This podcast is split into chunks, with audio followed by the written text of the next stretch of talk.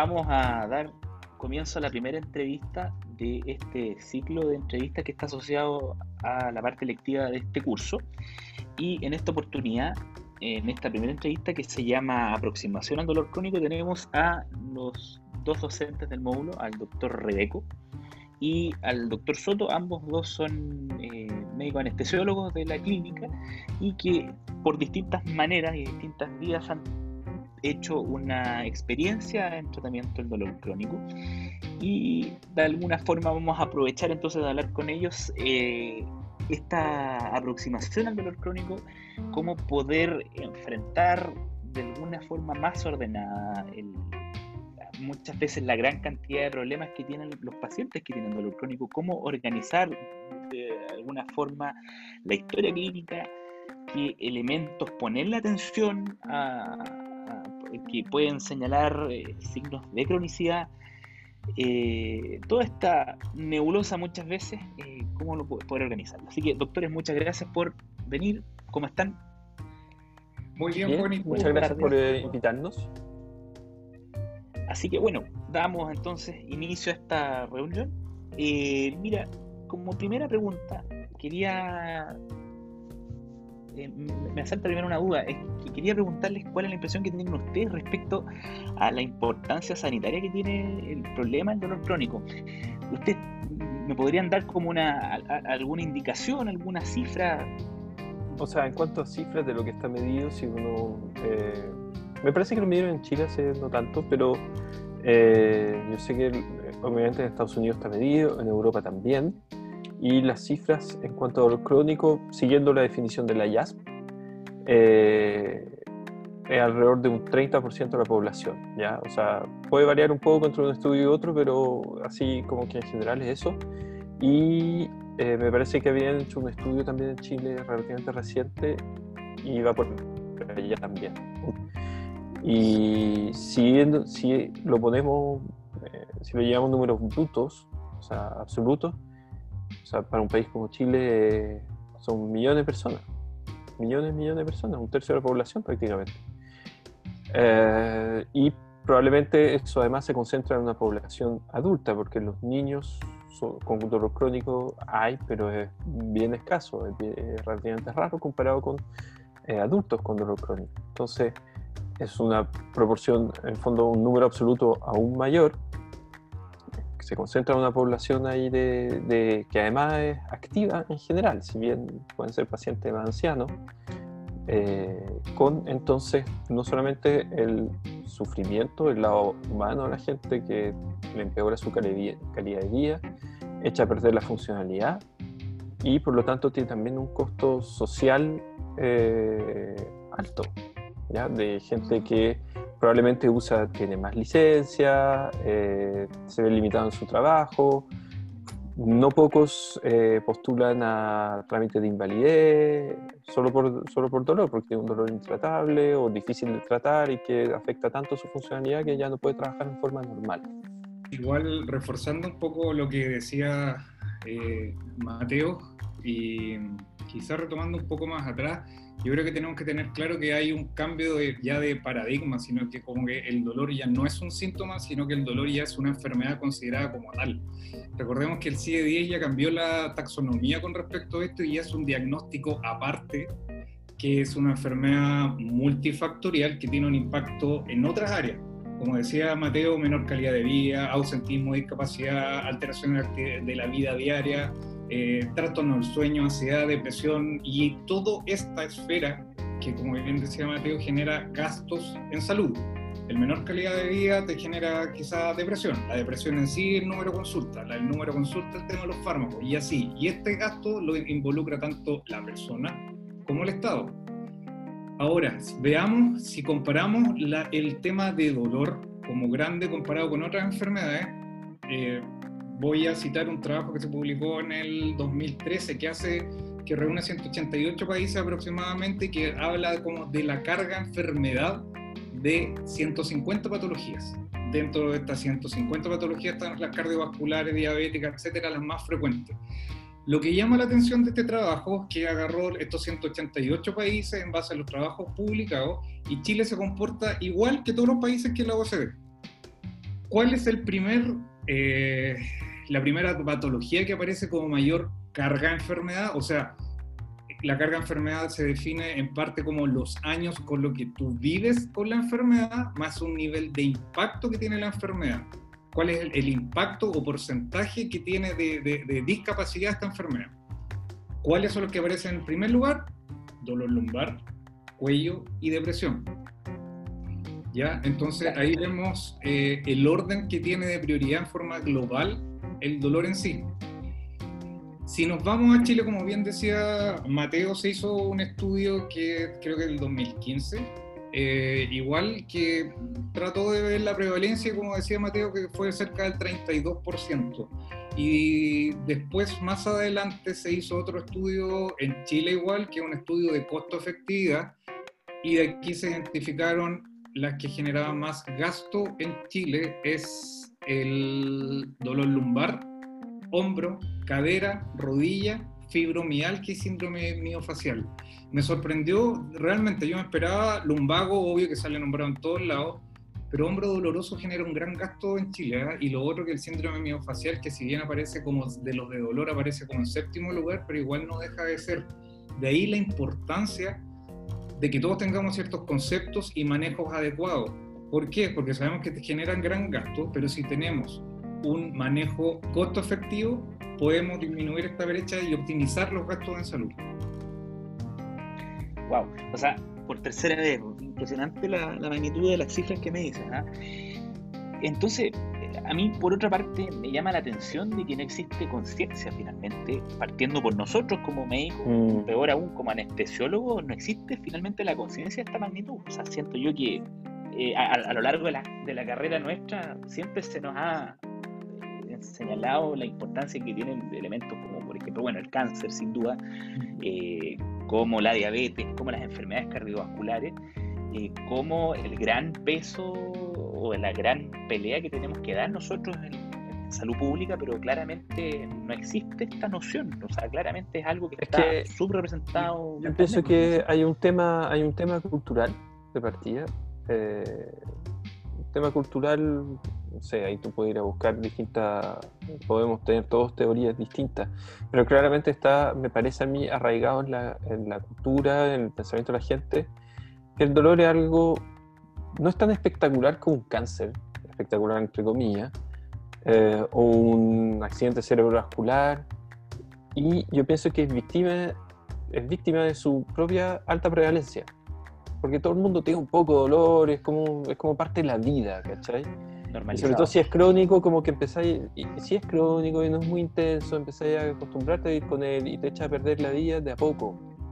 Empieza a doler la espalda y después te duele cada vez más, pero es tan progresivo que en el fondo no es raro que nadie consulte y no está puesto en prioridad, porque si tenés poca capacidad de atención, tú vas a atender las cosas que generan mortalidad de partida, que son más impresionantes o que generan mucha discapacidad, porque claro, accidentes cerebrovasculares son menos prevalentes que el dolor crónico, pero cuando te da un accidente cerebrovascular te así muy dependiente, o sea, ya, ¿cachai? Si está hemipléjico, con muchos riesgos de ser inválido. Exacto, es muy extremo. Entonces yo pienso que es eso, y en las escuelas a mí siempre me ha llamado la atención que en la escuela de medicina, al menos en la generación que yo estudié, no nos enseñaban un poquito dolor, poquito, y no mucha analgesia al final. Te enseñaban analgesia la gente que el dolor se veía según los cuadros, ¿cachai? O sea, apendicitis, el dolor, como un síntoma, un signo. Y el tratamiento del dolor, por lo tanto, el tratamiento de la patología subyacente. Entonces nadie estaba realmente preocupado de la analgesia. Y yo pienso que no se sabe tanto en el mundo médico, al menos en Chile, tratar el dolor bien, ya sea agudo o crónico. Entonces no lo enseñan mucho tampoco, y ahí hay un círculo vicioso. Volviendo un poco hacia atrás, claro que tomando las palabras de Mateo con respecto al dolor crónico como estamos en Chile, si nos comparamos con otros países ya de Europa estamos muy atrasados con respecto al manejo de dolor crónico. No tenemos unidades de dolor crónico, las que tenemos son muy pocas, no tenemos un concepto de dolor crónico, no tenemos una formación clara con respecto al dolor crónico, y esta medida, más que un tema de cultural o de cada escuela, también juega una importancia lo que determinan las necesidades del Ministerio de Salud. Y es aquí donde las políticas públicas son primordiales. Como bien tú decías, Mateo, los accidentes cerebrovasculares, los infartos, o sea, es impresionante el avance que se ha logrado en Chile, y tú lo comparás con 10, 20 años atrás, y la cantidad de dinero que se gasta en Chile es impresionante, que está bien, pero porque se han generado y justificado estas políticas de necesidad pública. Y lo mismo es lo que tenemos que hacer en dolor. ¿Qué pasa en Chile con dolor crónico? El dolor crónico lo podemos dividir básicamente en dos grandes grupos: dolor oncológico, que es paliativo, cáncer, y dolor crónico benigno o no oncológico. En Chile, el tema de oncológico y paliativo está súper desarrollado a nivel latinoamericano, y es por lo mismo, porque se han generado políticas de salud pública al respecto.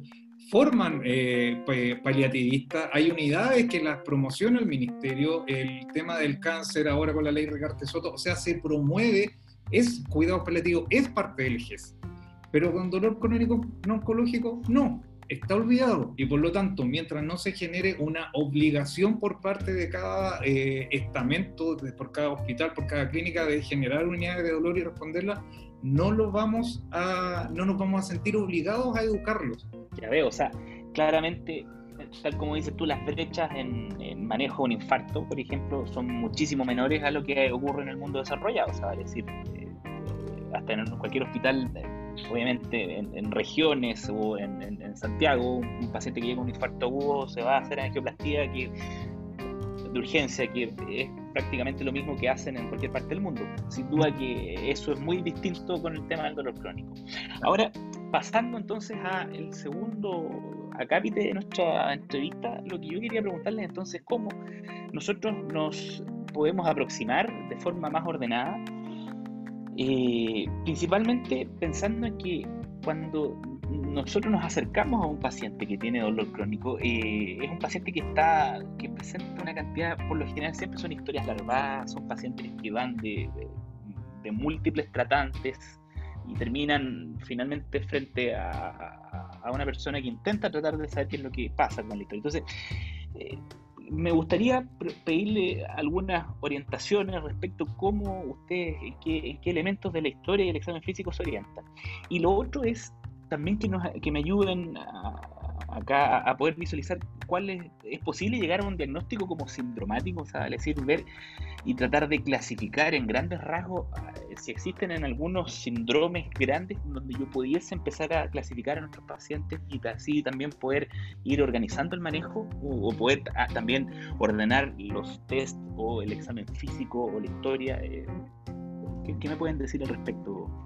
Es bien complicado cuando te empezás a enfrentar a un policlínico, en realidad no sabía por dónde ordenarme. Incluso cuando uno se dedica a estudiar, veía o preguntaba cómo se enfrentaba a alguien en las rotaciones que hice, qué sé yo, no había un orden. Encontraba que no había un orden muy claro al respecto. Pero ¿sabes lo que nos ha ayudado harto? Y que es un artículo de la clasificación de la misma CIE-10. 11, de la IASP, que nos ayuda harto a clasificar primero la definición de dolor crónico, que la definen básicamente en forma arbitraria y en una forma muy simple, que es un dolor de más de 3 meses de duración. De ahí Mateo quizás nos va a hablar un poco más de que es mucho más que tiempo, no es solamente 3 meses hablar de dolor crónico, pero esa es la definición arbitraria y general que se tiene. Y entendiendo que es un dolor de más de 3 meses, uno ya después empieza a preguntar diferentes signos y síntomas y los puede ir clasificando según esta clasificación o algoritmo. Y es así como tenemos dolor postquirúrgico, cefalea, dolor neuropático, dolor visceral, dolor musculocutáneo, dolor por cáncer y dolor primario. Básicamente son 8 áreas que se van subdividiendo. Pero yo creo que este tema de dividirlo en 8 áreas es lo primero que nos puede orientar un poco más. A ver, antes de hablar de los síndromes, ¿cómo nos orientamos? Es que son pacientes muchas veces que tienen una historia, no todos, pero muchos, una historia media difícil. Entonces hay que empezar como a escarbar. Y es importante tener un orden haberse hecho un orden así mental de cómo interrogar a estos pacientes, porque si no te empezáis a enredar en la misma historia de ellos, ¿ya? Y sobre todo que la mayoría son cuadros que llevan tiempo. Entonces hay que tratar primero de definir, bueno, como toda historia médica, los antecedentes y todo eso, pero ¿qué otras cosas son importantes ahí? Primero la temporalidad, o sea, ¿cuándo empezó el dolor que tiene? Porque debería consultar por un dolor. Lo habitual en nuestra práctica es que no eres la primera persona que viene a ver. Hay pacientes que llevan 5 años con un dolor, y hay otros que puede ser un poco más, un poco menos, pero generalmente han visto además otros médicos. Entonces hay como que partir de cero y rehacer toda la historia primero en forma cronológica.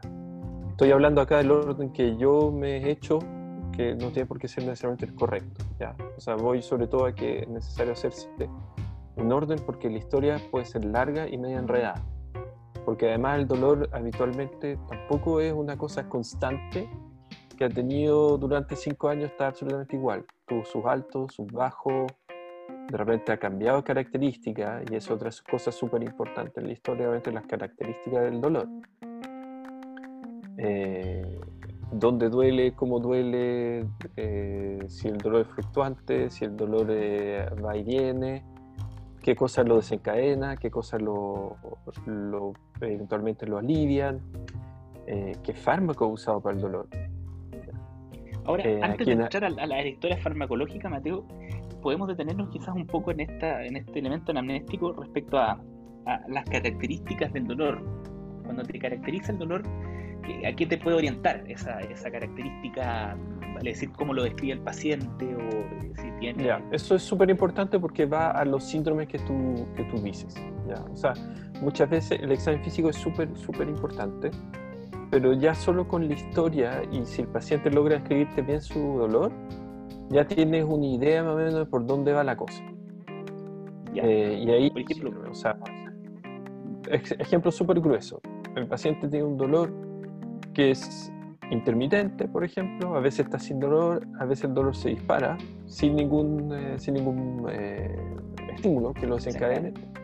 El dolor es tipo, te lo pueden describir como clavado o como quemante, y como que sigue, y tiene cierta parte de un punto y tiene cierta irradiación. Eso es neuropático, ¿ya? O sea, salvo quizás raras excepciones, pero eso habitualmente estoy diciendo, ya, esto es neuropático. Entonces el neuropático puede ser la raíz, o puede ser hasta el extremo un daño de fibra pequeña periférico, una quemadura, por ejemplo. Todo eso es neuropático, pero ¿cachai? O sea, ya solo con la historia tú dices ya. Y al examen físico tú vas a ir a buscar ahí cosas, si tú ya pensás en neuropático, vas a ir a buscar cosas como hiperalgesia, hiperestesia, alodinia, etc. ¿Ya? Y también mirar el aspecto de la piel, de comparar con la otra extremidad, etc. Distinto es, por ejemplo, un dolor de partida en el área abdominal, que el paciente sí, a veces no, cómo te lo describo, no sé muy bien, etc. Eso te habla más de un dolor visceral, ¿cachai? Y ahí tú vas a ir a examinar otras cosas. Exacto. El dolor muscular habitualmente está relacionado con ciertas posiciones, tiene una temporalidad que durante el tiempo habitualmente está siempre presente, a veces un poco más, a veces un poco menos, y hay claramente factores que, ya sea posiciones o momentos del día en que el dolor aumenta o se alivia, ¿ya? Eso ya te habla más de un dolor osteomuscular, por ejemplo.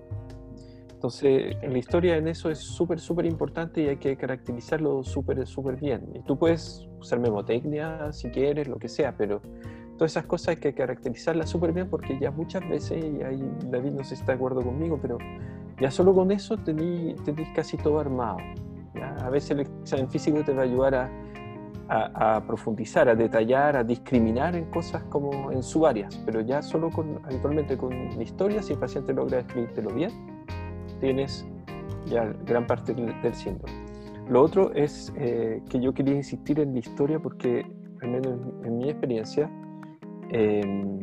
a veces los pacientes vienen por un dolor que les partió hace un mes, ponte tú, o hace un mes y medio, 2 meses, y se han estudiado y han visto tal especialista, tal otro, y ha dado bote, y y no se encuentra la causa, entonces típicamente terminan en tus manos porque no hay causa, pero tienes dolor, al menos alguien le alivia el dolor. Y preguntando bien, de repente tú empezás a cachar que en verdad el dolor por el que está consultando, ok, empezó hace 2 meses, pero tiene una historia para atrás de dolores en distintas áreas, en distintos momentos. Entonces ahí de repente te cambia tu cuestión y empezás a pensar, oye, ¿no será una fibromialgia esta cuestión que se está estudiando por un dolor abdominal? Estoy contando un caso que... un botón de muestra de algo que llega adelante. Exacto. Te estoy contando un caso que vi que llegó por una epigastralgia. Le hicieron los gastroenterólogos el estudio que lo que tú digas se lo hicieron, la estudiaron así completo y no encontraron nada, pero nada, incluso el cardiólogo vino por si era algo así, no sé. Y al final lo que tenía era una fibromialgia. Preguntando un poco para atrás, sí, empezó con esto, pero hace unos años había tenido dolor cervical, y había tenido dolor lumbar, y había tenido dolor aquí, dolor acá, que era una historia de dolores fluctuantes, ¿cachai? Y eso obviamente te cambia todo. Te cambia el tratamiento, te cambia o sea, y en eso a lo que voy es que la historia en dolor crónico es muy, muy importante y hay que darse tiempo con eso. Y la otra cosa que hay que ver en dolor, porque si no el tratamiento no va a ser completo y nunca lo vas a lograr, son las áreas que han afectado el dolor. Las otras áreas de vida y funcionalidad, el sueño, los ciclos de sueño, está durmiendo bien, está durmiendo mal.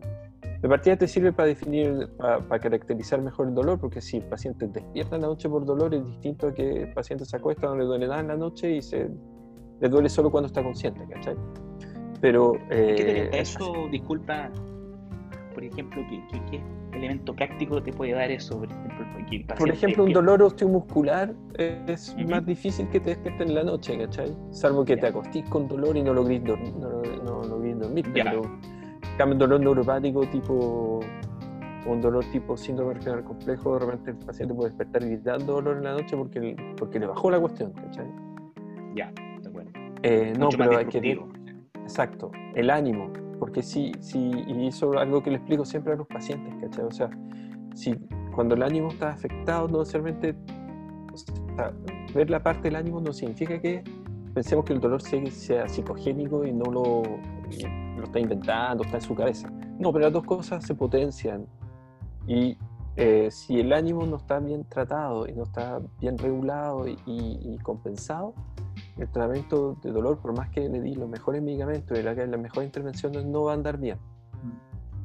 Nunca va a andar muy bien.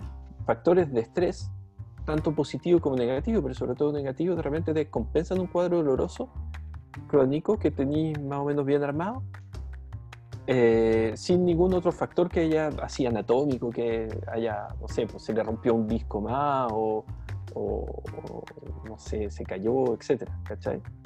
Entonces, claro, sin algún desencadenante, claro, entonces, el tema, el ambiente psicoemocional. Exacto, entonces eso es súper importante también.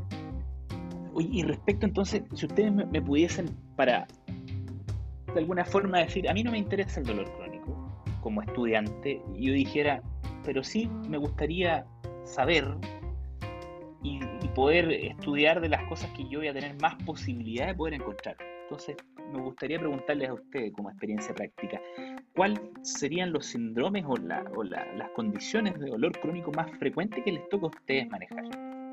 David, ¿qué experiencia tienes tú al respecto? Mira, básicamente yo trabajo principalmente en el Hospital de la Florida, en la unidad de dolor, y generalmente la derivación es principalmente, claro, dolor postoperatorio, principalmente de cirugía traumatológica, por fractura, o dolor regional complejo maltratado, que después ya dejó de ser regional complejo, que lo verían muy tardío. Pero principalmente de la esfera traumatológica la derivación, y esto se traduce principalmente en dolor neuropático, de diferentes niveles, diferentes clasificaciones, pero principalmente dolor neuropático, lo que más veo. O sea, pero y dolor neuropático, y que además tiene una relación muy cierta, muy cercana con una cirugía, o sea, claramente es algo que tenemos mucho que decir nosotros como anestesiólogos. Claro, y a eso iba un poco de que hay muchos tenemos factores de riesgo que uno como anestesiólogo puede identificar previo a una cirugía, y que de hecho uno de los factores que interviene en la cronificación del dolor posoperatorio precisamente es el mal manejo o buen manejo del dolor agudo perioperatorio, o de las intervenciones que podemos hacer preoperatorias, o si estamos frente a cirugías que sabemos que van a doler, por ejemplo, una toracotomía abierta o alguna mastectomía radical, sabemos que van a doler, por lo tanto quizá vale la pena ponerle más ojo a esos pacientes.